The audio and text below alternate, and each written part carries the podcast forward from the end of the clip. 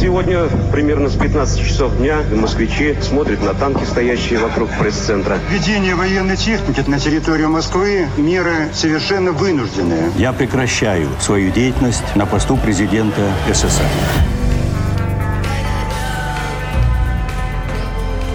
Тридцать лет без СССР. Мой 1991 год.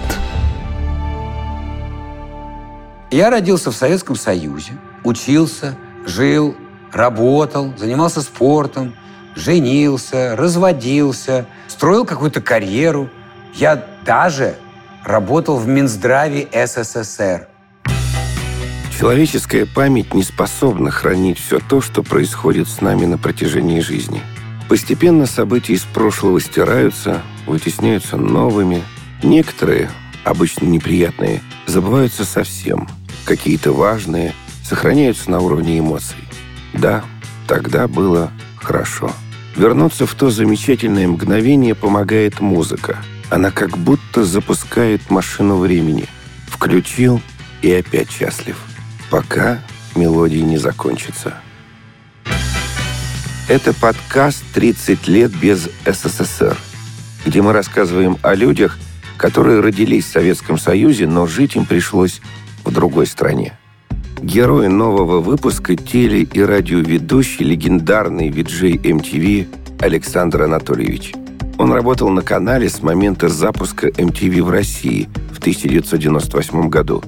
Был автором и ведущим программы «News Блок». Тогда многие копировали его манеру говорить, четко артикулируя русские слова и идеально произнося английские ворды. Он был иконой стиля, шика, да просто классно выглядел, как настоящая западная рок-звезда. И отлично разбирался в музыке, хотя по факту был самоучкой. Как многие рожденные в Советском Союзе, он получил одну профессию, а мечтал и стал заниматься совсем другим делом. Я, конечно, хотел пойти в театральный или в музыкальное училище, затем дальше становиться музыкантом, развиваться там, ну, делать что-то из себя в музыкальном смысле, специалистом быть вот в этой области, без которой я себя никогда не мыслил. Но мама сказала, делай что хочешь, но получи специальность, которая может пригодиться в любое время, в любой стране, в любой ситуации. Один из самых нужных специалистов в нашем мире – это, конечно, медик. Какой специализации там поймешь сам. Ну, наверное, тебе лечащим врачом быть не светит. Ты не похож на лечащего врача, на хирурга. В медицине, ну, ты мог бы, освоив все языки, имея хорошую память, подумай над специальностью провизор. Мы долго думали, я читал, становился ближе к этой специальности, представлял себя в этом образе и понял, что из медицинских специальностей, пожалуй, провизор – это то, что действительно мне наиболее интересно и близко. То есть это фармацевтический факультет. Вот я поступил, и там спустя несколько лет окончил, и работал по этой специальности. И да, у меня есть в руках эта специальность, она очень классическая, для всего мира она вечная. И я до сих пор ею владею, если я окажусь в ситуации необходимости приготовления каких-то лекарств, вот просто руками, я все это могу сделать. Потому что эта рецептура вечная, ей миллионы лет. А если говорить о фармацевтической индустрии, технологиях, заводах, фабриках, ну, с этим я тоже сталкивался, только уже не в этой стране. Но это развивается само по себе, потому что это уже отдельная отрасль, это уже скорее бизнес. А есть вот провизоры, которые просто умеют сделать любое лекарство и помочь конкретному человеку. Вот это классическое образование у меня есть. И сколько лет я по этому диплому отработал? Ну, пять точно. То есть я настоящий специалист. Молодой специалист, потом уже не очень молодой специалист, а потом зрелый, а потом история поменялась. А когда у вас произошло осознание, что Советского Союза больше не существует? Ну вот э, какие-то крики из телевизора, какие-то объяснения каких-то многоуважаемых обозревателей, великолепных дикторов, которые сообщали какие-то вот хедлайны. Ну, ты это слышишь, ты это понимаешь. Ну, ты знаешь так, пачки, вот оно что. Вот на меня эта информация не обрушилась. Типа, о, а как же теперь-то? Ну, говорю же, не понимал ничего в этом. Подкован в общественных науках неплохо, но это не давало мне возможности разобраться во всем, что происходит вокруг. То есть, ну, Из меня был бы очень плохой специалист вот в этой области. А может, я скромничаю, может, и неплохой, но информация же была какая? Официальная. Вот как сказали, так и воспринимай. То есть я воспринимал это просто как выдержки из официальной прессы. Да я думаю, так все поступали. А как еще? Так, ну получается, решили закончить фармой. И чем решили заняться? Или искали себя? Ой, я-то искал, о, я искал. Пока я придумал что-то, прожекты, пока у меня была маниловщина в голове, естественно, я все время был на каких-то подработках. Э, тренер по общей физической подготовке. Люди разного возраста приходили в физкультурные группы, а я вел тренировки. Ну, я всегда со спортом был так плюс-минус знаком. Не то чтобы там на каком-то супер уровне, но уж э, молодым физкультурником я был неплохим. И правильные движения и тренировки я проводил, показывал на своем примере. Ну, людям это и нравилось, и нужно было. Ну, при каком-то спортивном клубе, где за это платили какую-то денежку. Денежка. Это интересовало всех в том смысле, а выживать-то надо. А работа-то то есть, то нет. А работа мечты? Да о чем вы говорите? Какая-нибудь? Нет, ну хотелось бы, чтобы она нравилась. Ну, всем хотелось бы. А пока почтальон. Подожди, ты сам-то кто? Инженер? Да. А работаешь сторожем? Ага. А ты кто? А я вот э, вообще-то я микробиолог. Ну и работаю в валютном магазине. Зачем? Там платят. А наука? Наука – это свободное от работы время. А есть оно, это время-то? Нет. Почему? Чем больше работаешь, тем больше платят. А хватает? Нет. Но работать надо. Те самые 90-е оказались для многих неприятным испытанием. Союз исчез, в стране запустили экономические реформы, в том числе либерализацию цен. Государство освободило экономику и само осталось без денег. Казна опустела. Людям, работавшим на госпредприятиях, перестали платить зарплаты. Чтобы понимать, на государство тогда трудилась вся страна. Учителя, врачи, Работники научно-исследовательских институтов, ученые месяцами не получали ни копейки. Летом жили за счет огородов, устраивались как могли и куда могли, продавали вещи, торговали на рынках или шли работать в первые коммерческие компании. О профессии или работе мечты пришлось забыть многим. А кто-то, наоборот, нашел себя. Я на общественно-политические какие-то темы никогда не знал, что сказать. Всем желаю добра. Давайте я вас развлеку лучше. Потому что я знаю, что хлеба и зрелищ нужно всегда. По поводу хлеба. Я умею работать и приносить людям пользу как медицинский сотрудник. Я говорю текстом того времени. А по поводу зрелищ, ну, могу и это. Я же все время где-то так в развлечениях-то маячил. А вот насчет статистики, минимума, э, там вот каких-то оборотов, это я не знаю. Я вот слушаю новости, думаю, голос красивый, подача хорошая, смотрит в камеру убедительно. Какой-то очень уважаемый диктор. Учился у них говорить, подавать себя как-то. Имитировал иногда вот всевозможные вот эти вот моменты на очереди новости там из такой-то индустрии. И вот мне нравилось это как шоу. А потом программа заканчивается, с новостями спорта познакомит вас такой-то и о погоде. Легендарная. Посмотрел и думаешь, шоу хорошее, сделано круто. А что сказали, я не все понял. Ну, мне и не положено. По сведениям Гидрометцентра СССР, завтра днем в Мурманской области ожидается 9-14 градусов тепла. В Архангельской области 11-16. Всегда слушал радиоприемник. Всегда. С самого юного возраста. Я могу вам перечислить все радиоприемники, которые были в доме, и все марки. И что на каких волнах я слушал и даже имена любимых ведущих. Я могу это сделать. Но как бы это будет такой фокус, и вы вряд ли сможете узнать, правду я сказал или нет, но я помню. Что касается одной точки на кухне или трехпрограммника, или уже УКВ, м? а потом FM, ну и прочее. Плюс, конечно, радиостанции, которые глушили. Думаешь, что они там глушат? Да я послушаю. И вот ты вот слушаешь, вот, а там тоже люди, у них какое-то мнение, ты сличаешь, опять ничего не понимаешь, а потом дожидаешься чего-то развлекательного. Музыкальные передачи, музыкальные обзоры, новинки. Интересно, сама музыка. В ужасном качестве, но мне казалось, что это потрясающе. Для меня сейчас так хай-энд аппаратура не звучит, как те музыкальные передачи, которые шли вот сквозь заглушки. Глушили это подпольные, что ли, Почему? Наоборот. Глушили музыкальные передачи иностранных радиостанций, говорящих на русском языке. Вы не знали об этом? Ну, я думаю, это и сейчас происходит. Зачем это было? Ну, наверное, с каких-то идеологических позиций. Не знаю. Я слушал невинные передачи. «Голос Америки» каждую пятницу в 21.15 выходила программа, которую вел, например, Дон Магуайр. Тогда в 70-е был рассвет диско-музыки, он рассказывал о диско-хитах. И все замечательные исполнители того времени мне в уши прилетали через э, канал связи, через вот эту вот э, радиоволну. Слышно было очень плохо. 25-31, вот эти вот волны. И ты вот крутишь свой ВЭФ или океан, а то и Ленинград первого класса, на секундочку. Дорогая техника. И ты так... Для тебя это кайф. А если можешь, записываешь на магнитолу, потом эту кассету прокручиваешь в непонятных местах несколько раз, расслышиваешь, о чем... Как ее зовут? Как... А, Биджис! Как называется? А, Tragedy. Вот как эта песня называется. Быстро идешь у спекулянтов, покупаешь эту пластинку, во время дискотеки ставишь ее, весь танцпол твой, тебе поклоняются.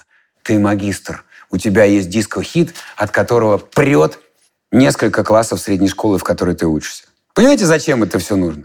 Что они там про диалоги говорили, я понятия не имею. Говорят они об этом на английском или на русском, мне все равно. Я одинаково не понимаю. Ну или программы Сева Новгородца, которому, кстати, вот 81. Я лично написал «С днем рождения, многоуважаемый Всеволод Борисович». Я открыл все комментарии, у него там этих поздравлений миллионы. Почему? Да он кумир всех этих ребятишек моего поколения. Мы слушали его. О, это было очень запрещено. Сева-Сева Новгородцев, город Лондон, BBC. Ну, мы слушали, рискуя проспать на завтрашнюю пару или лекцию, засыпая у приемника, но мы слушали. Почему? Да он рассказывал про любимую музыку, которая до нас каким-то там образом долетала. А больше нам ничего не надо было. Рассказывал интересно, иронично, сознанием дела, включал песни, которые мы потом выуживали, а то и снимали в школе и играли на танцах. Минуточку. Это серьезная уже музыкальная деятельность, развлечение, вот что меня тянуло. Всегда привлекало. А почему глушили? Не знаю. Наверное, нельзя было так развлекаться. Но так делали все. И это было абсолютно безвредно на самом деле.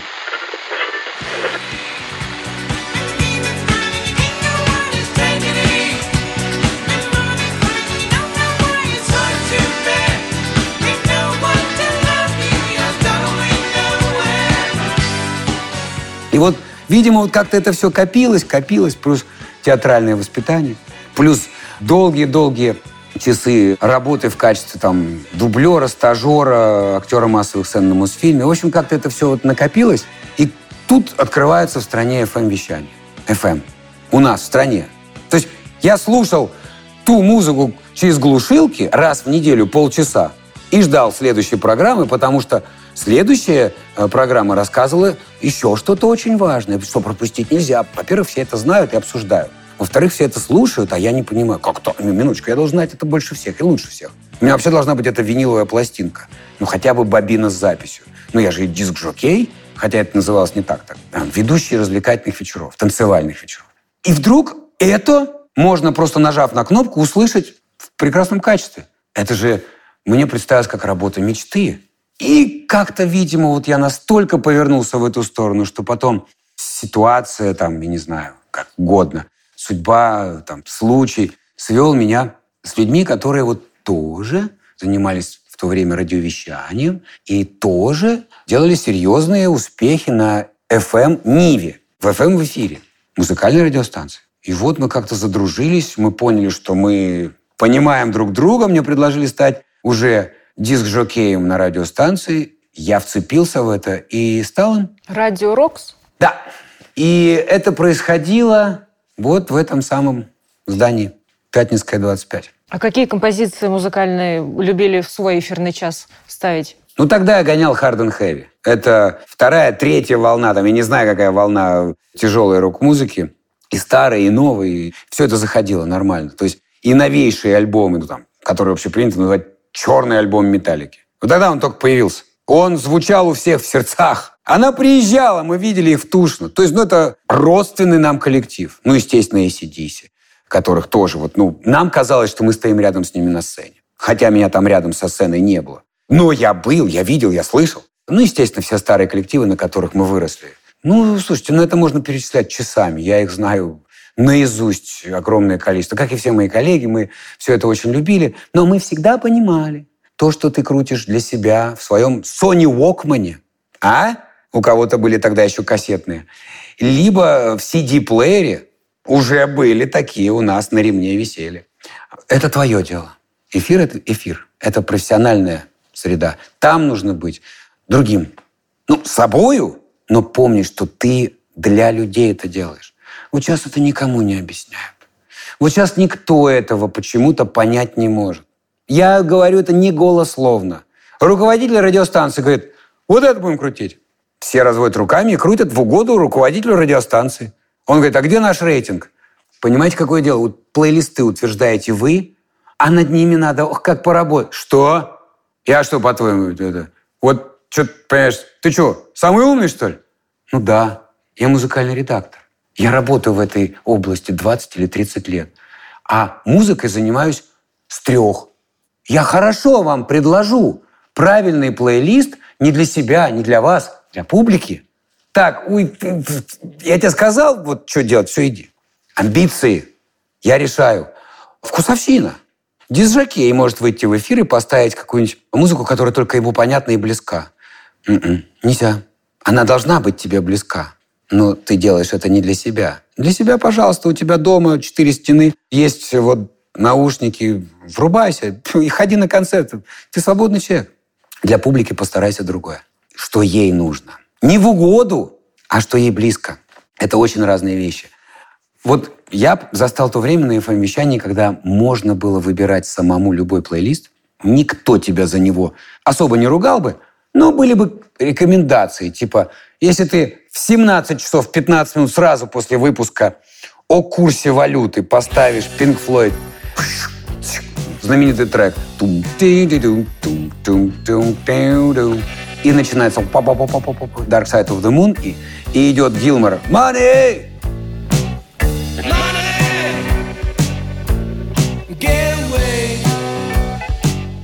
Ну, нормально. По тем временам это не самый избитый ход.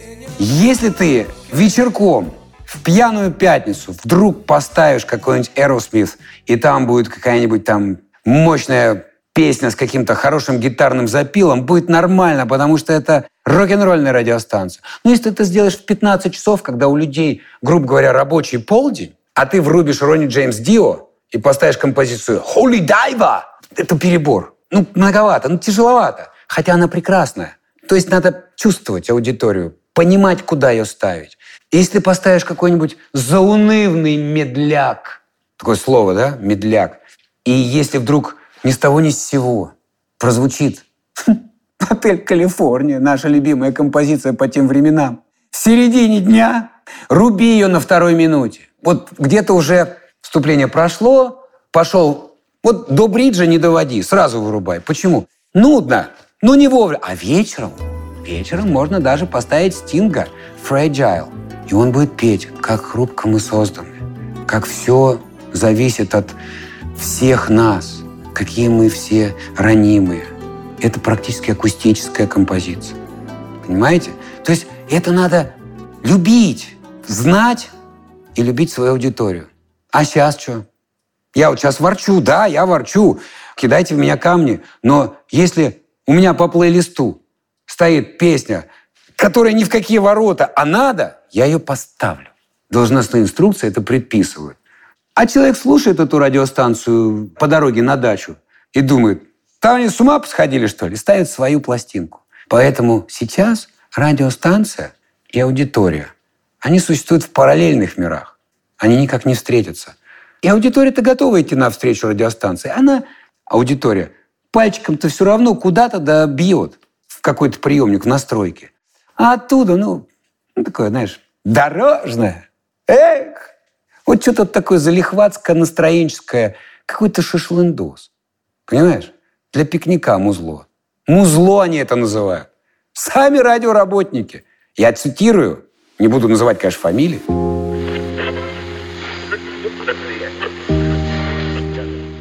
Эфирное имя Александр Анатольевич, как оно появилось? На радио или на телевидении? Нет, на радио я всегда был Александр Белоногов. А на телеке вот э, в тот самый вечер, когда сказали, пойдешь в эфир сегодня. Кстати, какой титр набивать? Ну, просто надо сказать видеомонтажеру.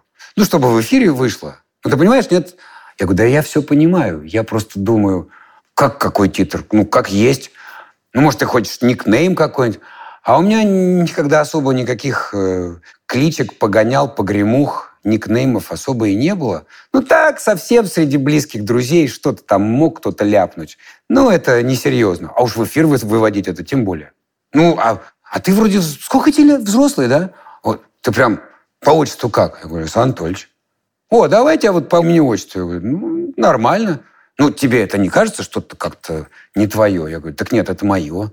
Я же, когда был молодым специалистом, провизором, я с первых дней работы был Александр Анатольевич. Мне 20 лет, а я Александр Анатольевич. Так принято. В высшей школе очень часто преподаватели к нам так обращались.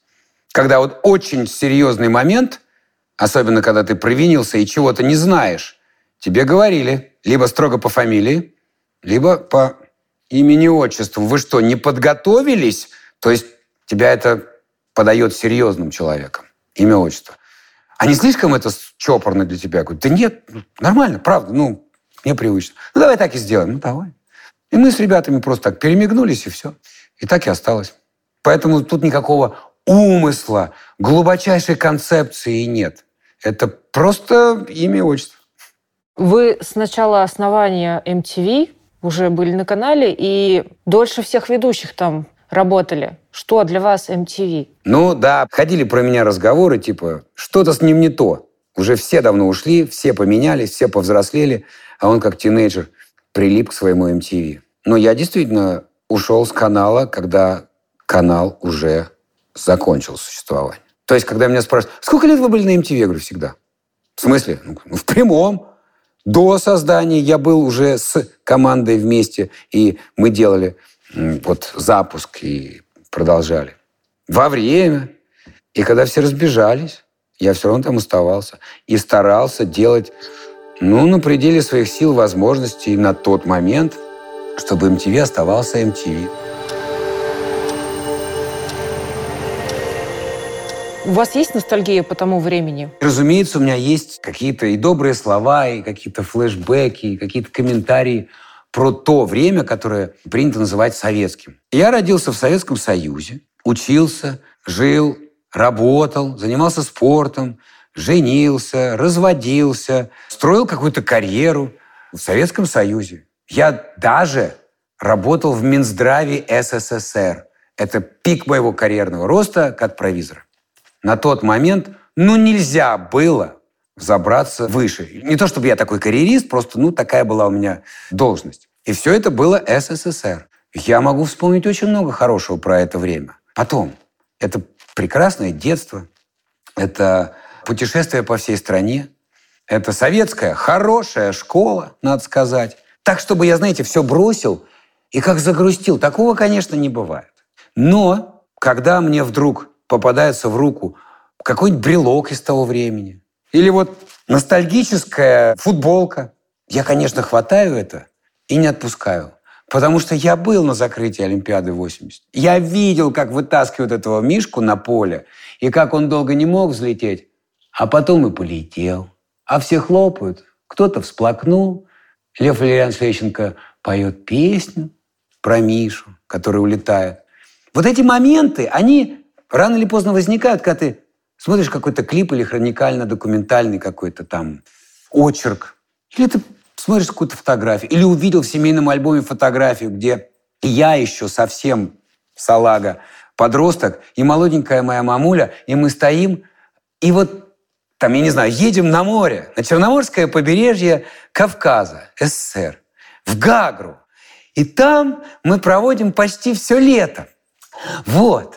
Ну, конечно, у меня появляется какое-то прекрасное эмоциональное состояние, которое мне очень дорого. И оно никуда не делось. И какие бы буквы ни были, для меня это вот как ну, символ времени. Я не отношусь к этому как к строю, как к очередному съезду по телевизору. Пленум, решения, даешь, внедрешь. Я все это слышал. Я ходил на демонстрации. От Минздрава меня послали 7 ноября на демонстрацию на Красную площадь. Я упирался со всех сил. Мне сказали, от нашего коллектива разнарядка один должен пойти.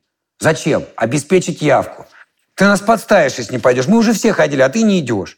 Ну, ладно, ребят, вот ну, чтобы только никого не подставить. Ну, иду. Конечно, у меня эти флешбеки есть. Я могу пересказать огромное количество таких вот быстрых воспоминаний, которые никуда не денутся. Они мои. Они есть у мамы, они всегда были у моих друзей, которые вместе со мной там учились в школе или были в институте. Они нам дороги. Но сказать, что я прям, ах, как ностальгирую, батюшки мои. Я могу достать с полки хорошую советскую старую пластинку по волнам моей памяти.